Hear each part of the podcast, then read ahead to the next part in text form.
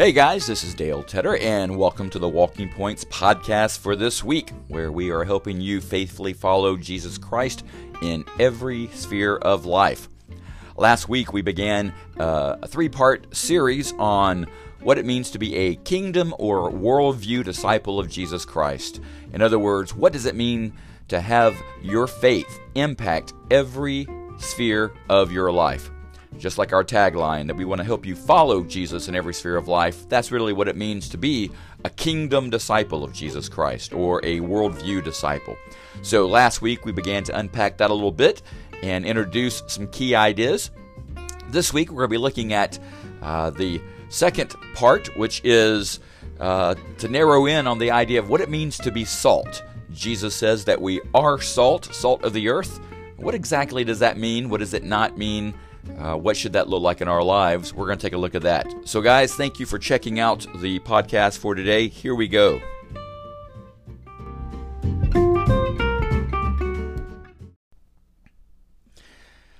Hey, guys, if you are old like I am, then you grew up with uh, reading Peanuts comic, comic strip, watching Charlie Brown Christmas, and things like that.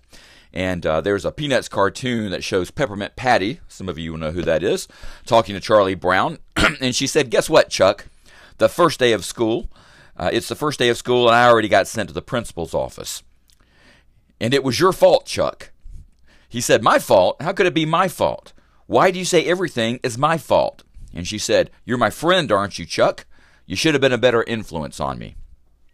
Well, while Peppermint Patty was trying to pass the buck on to Charlie Brown, she was in a real sense right, and that is that we should be a good influence for those people in our lives, especially our friends and our family. you know, we all have uh, an influence, whether it's good or bad. We all have influence in the lives of other people. Lots and lots of people are watching us. And the question is, what do they see when they look at your life? Uh, here's another bad pastor's illustration for you, but it makes the point. Uh, it says, I heard about a minister who was making a wooden trellis to support a climbing vine. And as he was pounding away, he noticed that a little boy was watching him. The boy didn't say a word, and so the preacher kept working, thinking that he would just leave. But he didn't. So, pleased at the thought that his work was being admired, the pastor finally said, Well, son, trying to pick up some pointers on gardening? No, the little boy replied, I'm just waiting to hear what a preacher says when he hits his thumb with a hammer. Well, whether it's this obvious or not, people are watching you. And the question, once again, is what do they see when they look at your life? Uh, because what you uh, do, uh, what people see in your life, how you behave outwardly, things you say, uh, things like that, they really do make an influence in people's lives. Uh, so we ask the question, you know, if you're a parent, what do your children say? Uh, see, uh, what do your coworkers see? What uh, about your next door neighbor? What kind of life do they see as they look at your life? Uh, what does your spouse see?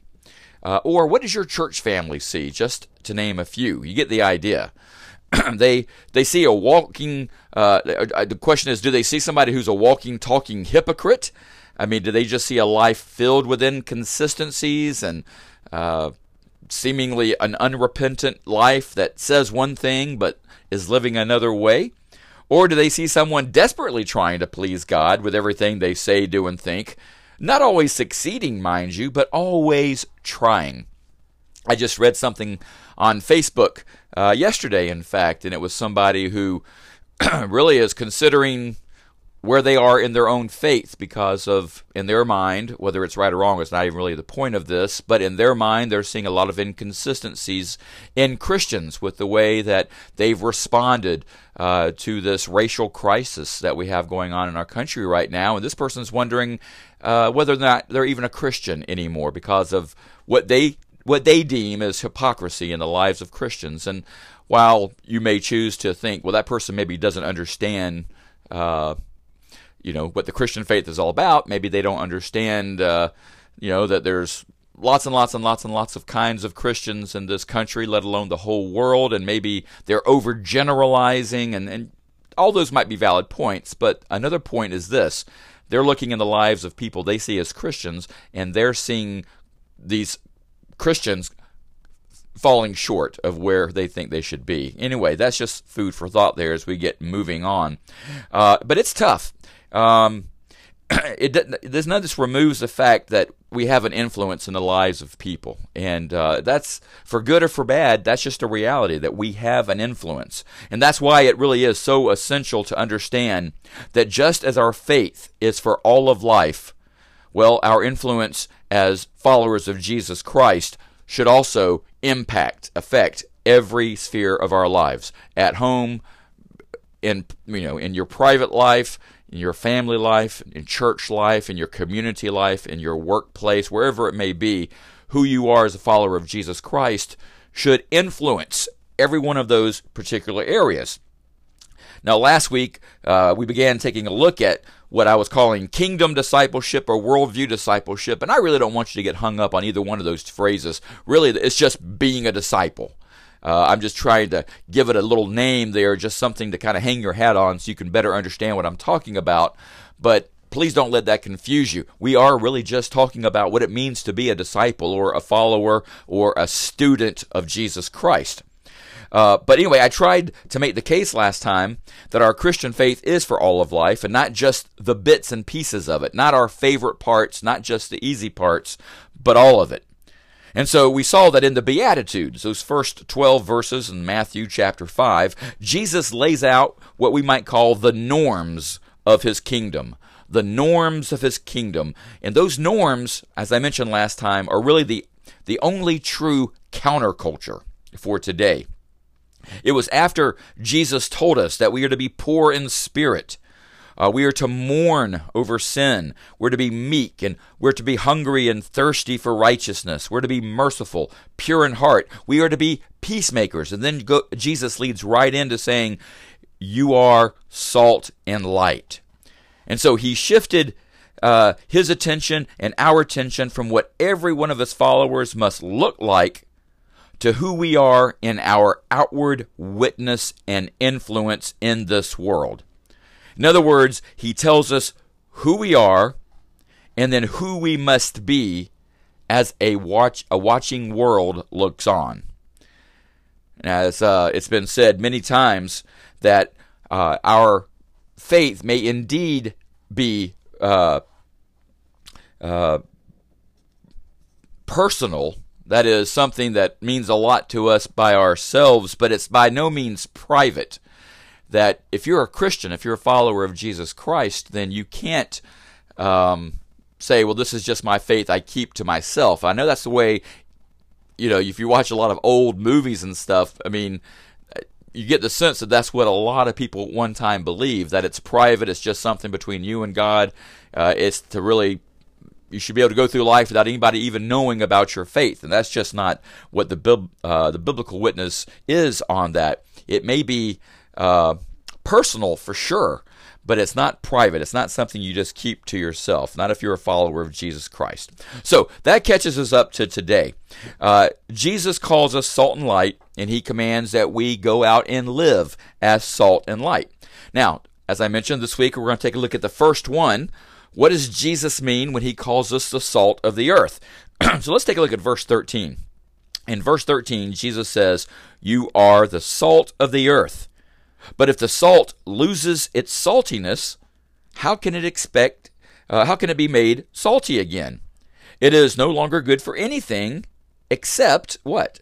Except to be thrown out and trampled by men. You are the salt of the earth. You are the salt of the earth. What does that mean? Well, to understand what Jesus meant by salt, we're going to have to, to learn a little bit about salt in the first century, which I know you're excited about, and you hoped all week long we would be talking about salt in the first century of the ancient world. But I want you to notice something first. Jesus said that we are salt. He's not telling us to go out and be something that we are not. We are to go out into the world to be something that we already are. That's the first thing I want you to catch. Now, this is familiar language in the Bible. Uh, elsewhere, we're, we're, we're told that you are holy, now go and be holy.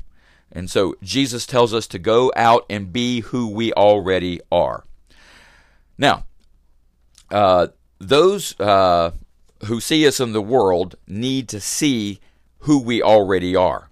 when we want who we already are to reflect who Jesus tells us we are, and that's the point. Okay? When people see my life, I want them to see Jesus Christ reflected brightly in my life, uh, vividly in my life, so that they're not really seeing my life, they're seeing the life of Jesus Christ being lived in me and through me. So hopefully that they'll be attracted to that to give glory and praise to God. All right, back to salt. in the ancient world, salt was used primarily, not exclusively, but primarily as a preservative. excuse me, since they, they obviously didn't have deep freeze refrigerators, the people used salt to preserve much of their food. Now, that's not a totally foreign concept to us today, is it? Uh, there is a traditional delicacy in South Africa known as biltong. I hope I said that right. Which are small, thin strips of meat that have been salted and dried, maybe like beef jerky, I suppose. Anyway, long distance travelers in past generations uh, carried biltong along with them. Uh, and in fact, it was preserved so well it didn't even have a, an expiration date. You know, you better eat this by such and such a date or it'll go bad.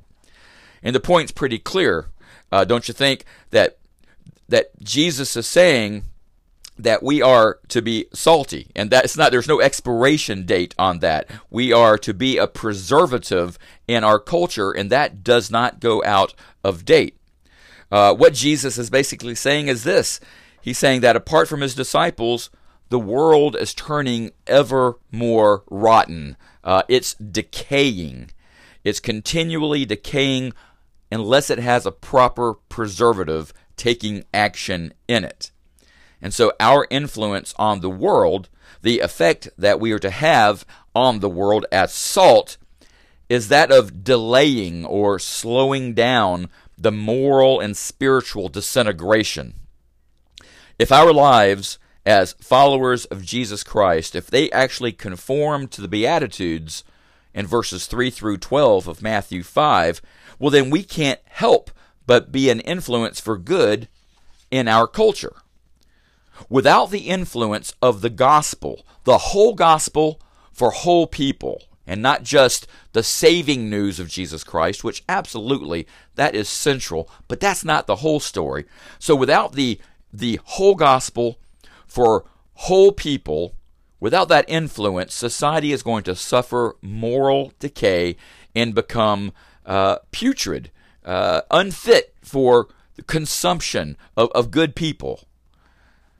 Now, there's another interesting use for salt that we find out about in Ezekiel 16:4.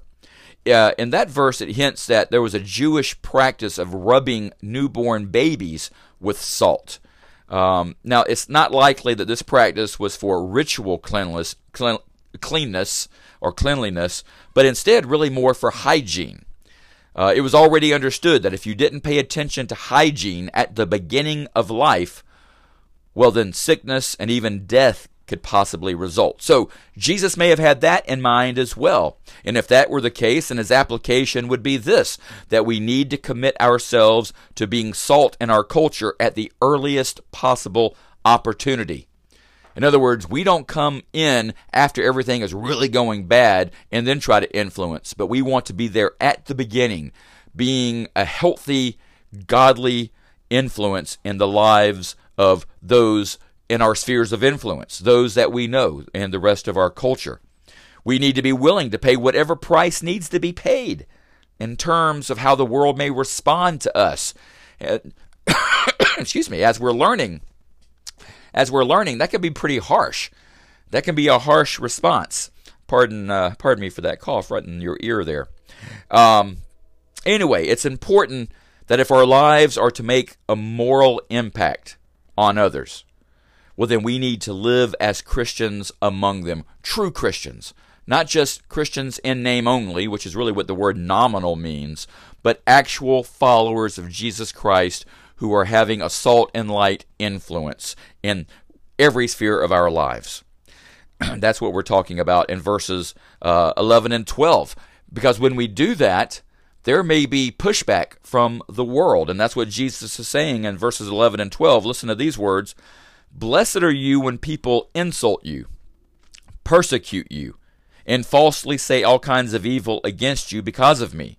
Rejoice and be glad, because great is your reward in heaven. For in the same way they persecuted the prophets who were before you. So, if you are living faithfully as a disciple of Jesus Christ, then you may very well get pushback from the world. And if you're going through this world and you're not getting any pushback at all, there's no persecution happening, it may mean, I'm not saying it necessarily means, but it may mean that you aren't really living as salt and light, that you are not being a constant influence for Jesus Christ in all the different areas of your life. it may mean that people don't even know that you are a Christian. Or, well, you're not one of those radical Christians. You're not taking yourself too seriously as a Christian. That may be what some people perceive. Well, there's another way that uh, salt is illustrated uh, in the Old Testament, and that's in Judges 9:45. We read that Abimelech defeated the city of Shechem, and then he destroyed the city. And then what did he do? He scattered salt over it. Now, the use of salt was um, not only symbolic, but also an effective action to render the ground infertile for the future. So it really was, you know, beating your enemy and then insulting them too. You know, not only are we going to beat you, but we're going to make sure you can never flourish again. We're going to cover, you know, all of your all of your ground, all the things you own in salt, so you can never you know, it can never grow up here again. So it'll be useless for years and years and years to come.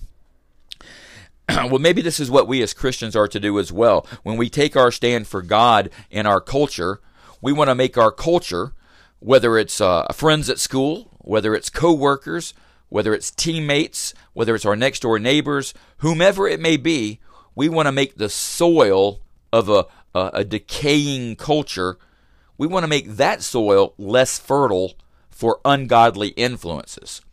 In other words, we want to make such a powerful influence in the lives of those different areas of our lives, those different spheres, those different uh, places where we have influence. We want to leave such a godly influence there that ungodliness cannot take root.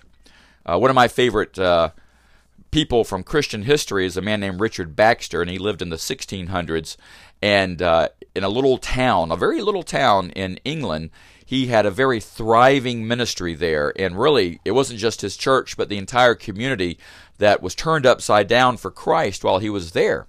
And then it was about 100 to 150 years later, uh, the famous evangelist George Whitefield went through there and said, I can still see the influence of Richard Baxter's ministry all these years later. And that's really what we're talking about.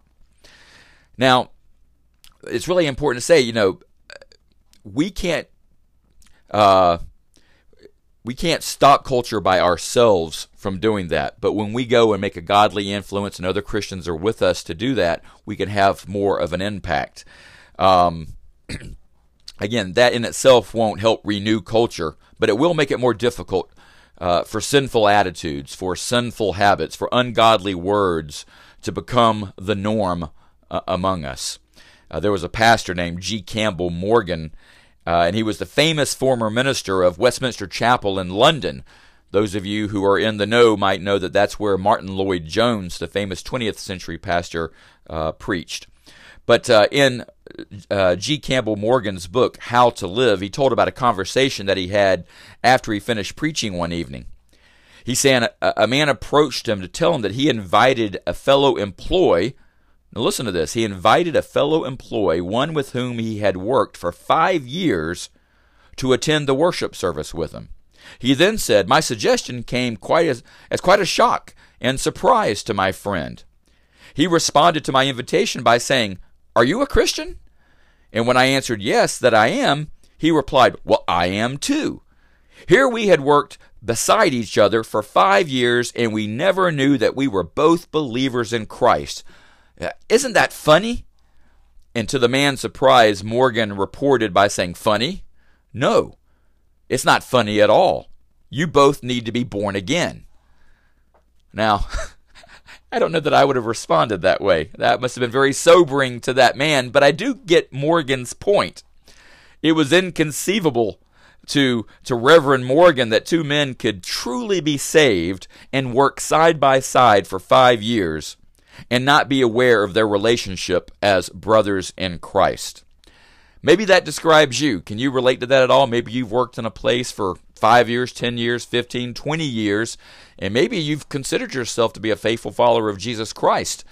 But could you see yourself in that illustration? Could someone else say, I had no idea that so and so was a Christian? Um, that would be something for you to pray about and ask yourself, gosh, you know, how am I doing when it comes to that? Anyway, I, anyway, I mentioned last week that George Barna has shown us through all of his polling uh, that sadly the church today is virtually indistinguishable from the rest of society. And, and he's not talking about being different in some superficial, external way. Uh, that some way that you might find, for example, in a legalistic church where they, you know, they don't dance, you know, or or, or things like that that seem to be real obvious. Uh, rather, he's talking about the fundamental moral and ethical difference that Christ can and should make in how we live. And just to uh, add a more sobering point, in a lot of his recent books uh, and those of his associates that have been uh, written over the last, gosh, five or ten years, they're learning now it's not just the ethical, moral side of things, but it's even the theological beliefs, the things that ought to be no brainers, that Christians should definitely look different than the rest of the world. Even in these areas, Christians are looking the same as the world around them far too often. And so, from all appearances, the church today, uh, in far too many places, uh, isn't serving as the preserving agent that Christ said that followers of His ought to be. It seems the salt is losing its saltiness. And so in light of that, let me read verse 13 again. Matthew 5:13 says, "You are salt of the earth, but if the salt loses its saltiness, how can it be made salty again? It is no longer good for anything except to be thrown out and trampled by men." So what happens if the salt loses its saltiness? What happens then? Well, according to Jesus, it might as well be thrown out on the street, which was uh, basically the garbage dump of the ancient Near East, and just thrown out onto the street so it could be trampled by people walking by. Now, I read through a lot of commentaries when I was uh, first preparing this sermon a long time ago, and as I've been reflecting on it since, what struck me is how much some scholars have made of this particular part of the verse, which almost seems like a throwaway part. And so the point was made in several different commentaries that salt can't stop being salt. It can't be anything other than salt. And so, in a real sense, it can't lose that aspect of its saltiness. So, what's Jesus talking about? What does he mean then? well, although salt can't lose its saltiness chemically, you know, as it act- actually is, um, it can become adulterated or impure or contaminated compromised so much that it doesn't have the same salty impact that it once had. If it becomes sufficiently mixed or diluted w- with sand, for example, the salt will no longer be useful as a preservative. It loses its effectiveness. And so, what do you do with something that outlives its usefulness? Well, in the case of saltless salt, you throw it away because it's no longer any good. You see, the world is described in the Bible as fallen. Uh, that's a phrase we use a lot, or sinful. But with the language of what we're talking about uh, in the scripture today from Matthew 5:13, it's decaying or it's rotting and it's in need of help. And so it's with that backdrop that Jesus calls us salt and tells us to be salt. Now think about that for just a minute. Just like salt, Christians may seem small and insignificant. Uh, we as Christians in our culture and our increasingly secularized culture, we may feel like we're powerless in a big culture like ours. And yet, like salt, we have the ability to influence every segment of it, to permeate the whole. You know, it's all too easy for us to become consumed with, with polling data Uh, we we sometimes despair that you know there aren't many of us. Uh, we're not as powerful. We're not in places where we need to be to make an influence. But I really think that's to give in to Satan's lie that we can only be effective when we have large numbers, a show of strength, powerful people in powerful places. I mean, that really is a worldly way of thinking. I mean, here's a question for you How many disciples turned the mighty Roman Empire upside down? I love how the King James Version uh, translates Acts 17, verse 6. It says this These, that is, these first Christian disciples that have turned the world upside down are coming here also.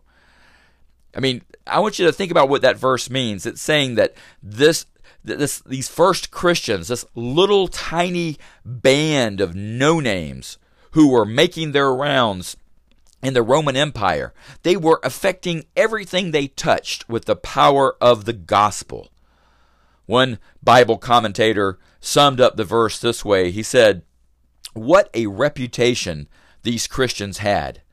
The power of the gospel revolutionized lives, broke down all social barriers, threw open prison doors, caused people to care deeply for one another, and stirred them to worship God. Our world needs to be turned upside down, to be transformed. The gospel is not in the busyness of merely improving programs and encouraging good conduct, but dynamically transforming lives. I just watched a little documentary, sort of like a docudrama, yesterday, in fact, on the life of George Mueller. Uh, he lived in the, ni- uh, the 19th century in England. He was originally from Germany, but he moved to England, and God placed it on his heart to start ministering to the orphans that he saw in England, especially in the Bristol area. And his impact, just like John Wesley a century before him, really helped turn that great city upside down and right side up with the gospel of Jesus Christ. It's a great story. By the way, if you have Amazon, you can look that up. It's a great little docudrama. Uh, you know, it's uh, it's not a Hollywood production by any means, but it was really well worth watching. And when I got finished, I said I was a better person for having seen that. It really did bless me, and I would encourage you to check that out.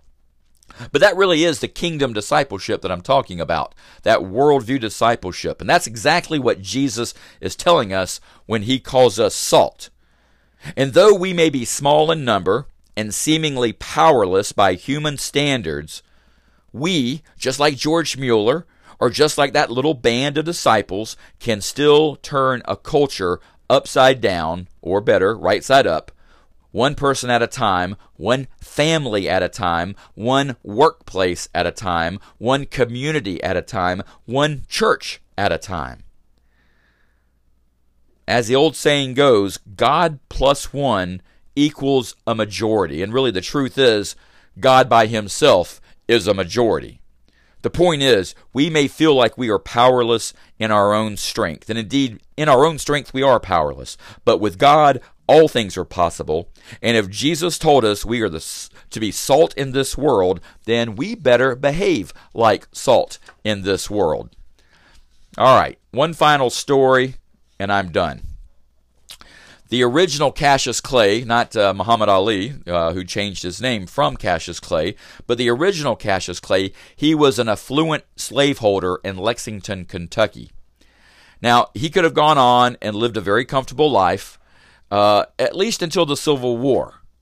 But Clay believed that chattel slavery was ungodly. And he also believed that society should be ordered on biblical principles. And so what he did is he freed all of his own slaves, and then he tried to reach his fellow Kentuckians by publishing an anti slavery newspaper. And when partisans of slavery threatened to destroy his printing press, he made a fort out of his three story red brick office. And he, he purchased, I don't know that we should go this far, but he purchased two small brass cannons. He loaded them to the muzzle with bullets and slugs and nails, and then he stationed them at the entrance while his friends stockpiled muskets and Mexican lances. Now, those uh, measures forestalled any attack on his printing press. But then he wasn't content with that. He took the fight to the opposition and he went out before hostile crowds and he spoke about freeing slaves and how the world needs to be ordered on biblical principles and slavery was certainly against what scripture had to teach. And once facing his enemies, Clay held up a Bible and he said, To those who respect God's word, I appeal to this book. And then he held up a copy of the Constitution of the United States and he said, To those who respect our fundamental law, I appeal to this book. And then he took out two pistols and a bowie knife and said, To those who recognize only force, dot, dot, dot, you get the point. I am not recommending that in any way, shape, or form, but that's what he appealed to. But his writings show both a personal faith and a belief in the uses of reason within revelation. He emphasized God's faithfulness not only to individuals, but also to societies. And he argued that Christians should use their God given intellects to structure society along biblical lines. And if you want to read more on that story, as well as uh, some other great stories that talk about the Christian worldview and the influence that Christians have had through society for 2,000 years. There's a great book by Marvin Olasky. Uh, I'll see if I can't include that in the notes uh, in this podcast. It's a great book. It's a little older now, but it's a fantastic book, and I would encourage you to go out and uh, to read that book. It'll really encourage you, especially, of course, if you're a Christian. You will really be encouraged to go out and live a salt and light as a Christian. But toward the end, uh, Clay wrote these words. He said, Let true Christianity prevail, and earth will become the foreshadowing of heaven. And there's a lot of truth in that because if we are the salt and light that Jesus tells us we are, and if we're living as salt and light, if we look at the Beatitudes that tell us who the character of Christians are, and then read the rest of the Sermon on the Mount, it really is a manifesto of the kingdom of God and how we are to live, how our character's supposed to be, the influence we're supposed to have. Uh, of course, all of the Bible is our manifesto. But in these three simple chapters, it really gives us some great insight into who we are in this world as salt in this particular case. So that's what it means to be kingdom disciples or worldview disciples. That's what it means to be salt in a society, to prevent or to delay society's moral and spiritual decay. In the Methodist Church, we have uh, something that's part of our, I guess, mission statement, and that is that we are, as Christian disciples, to transform the world under the lordship of Jesus Christ through the local church. And so that is, as each local church is serving as that salt and light uh, agency, uh, we really can make an impact as we submit ourselves under the lordship of Jesus Christ. Uh, as we are being ruled and reigned by King Jesus, then we will live lives that impact wherever it is that we live. Now, odds are if you're listening to this and you've made it this far, you, you're a Christian. And so for you, I appeal to Cassius Clay's first book. To those who respect God's word, well, then I appeal to the words of our Savior. You are the salt of the earth. But if that salt loses its saltiness, how can it be made salty again? It is no longer good for anything except to be thrown out and trampled by men. So my question for you is this: Are you salty, or or have you lost some of your saltiness? Are you one of those Christians who looks identical with the world, the kind of Christian that George Barna was describing in, in his books? Maybe you've sort of lost your preservative power. Well, if that describes you, the good news is that God is not done with you yet. I mean, if you were actual salt, of course, we'd have to throw you out. You wouldn't be any good to anyone. But with God, all things are possible. And God can transform your life just as He has transformed my life. And that transforming work of God is not a one time deal, it's a continual work of transformation and, and sanctification in our own lives so that we can grow perhaps even saltier and saltier and saltier and be that preserving, transforming agent in our culture today. So if you're going to do that, you need to start first with yourself. You can't tell everybody else how they are to live their lives if you yourself aren't being the salt and light that Christ has called you to be. Start with yourself, but don't be content to stay only with yourself. You are the salt of the earth, Jesus said. Now go out and be salt.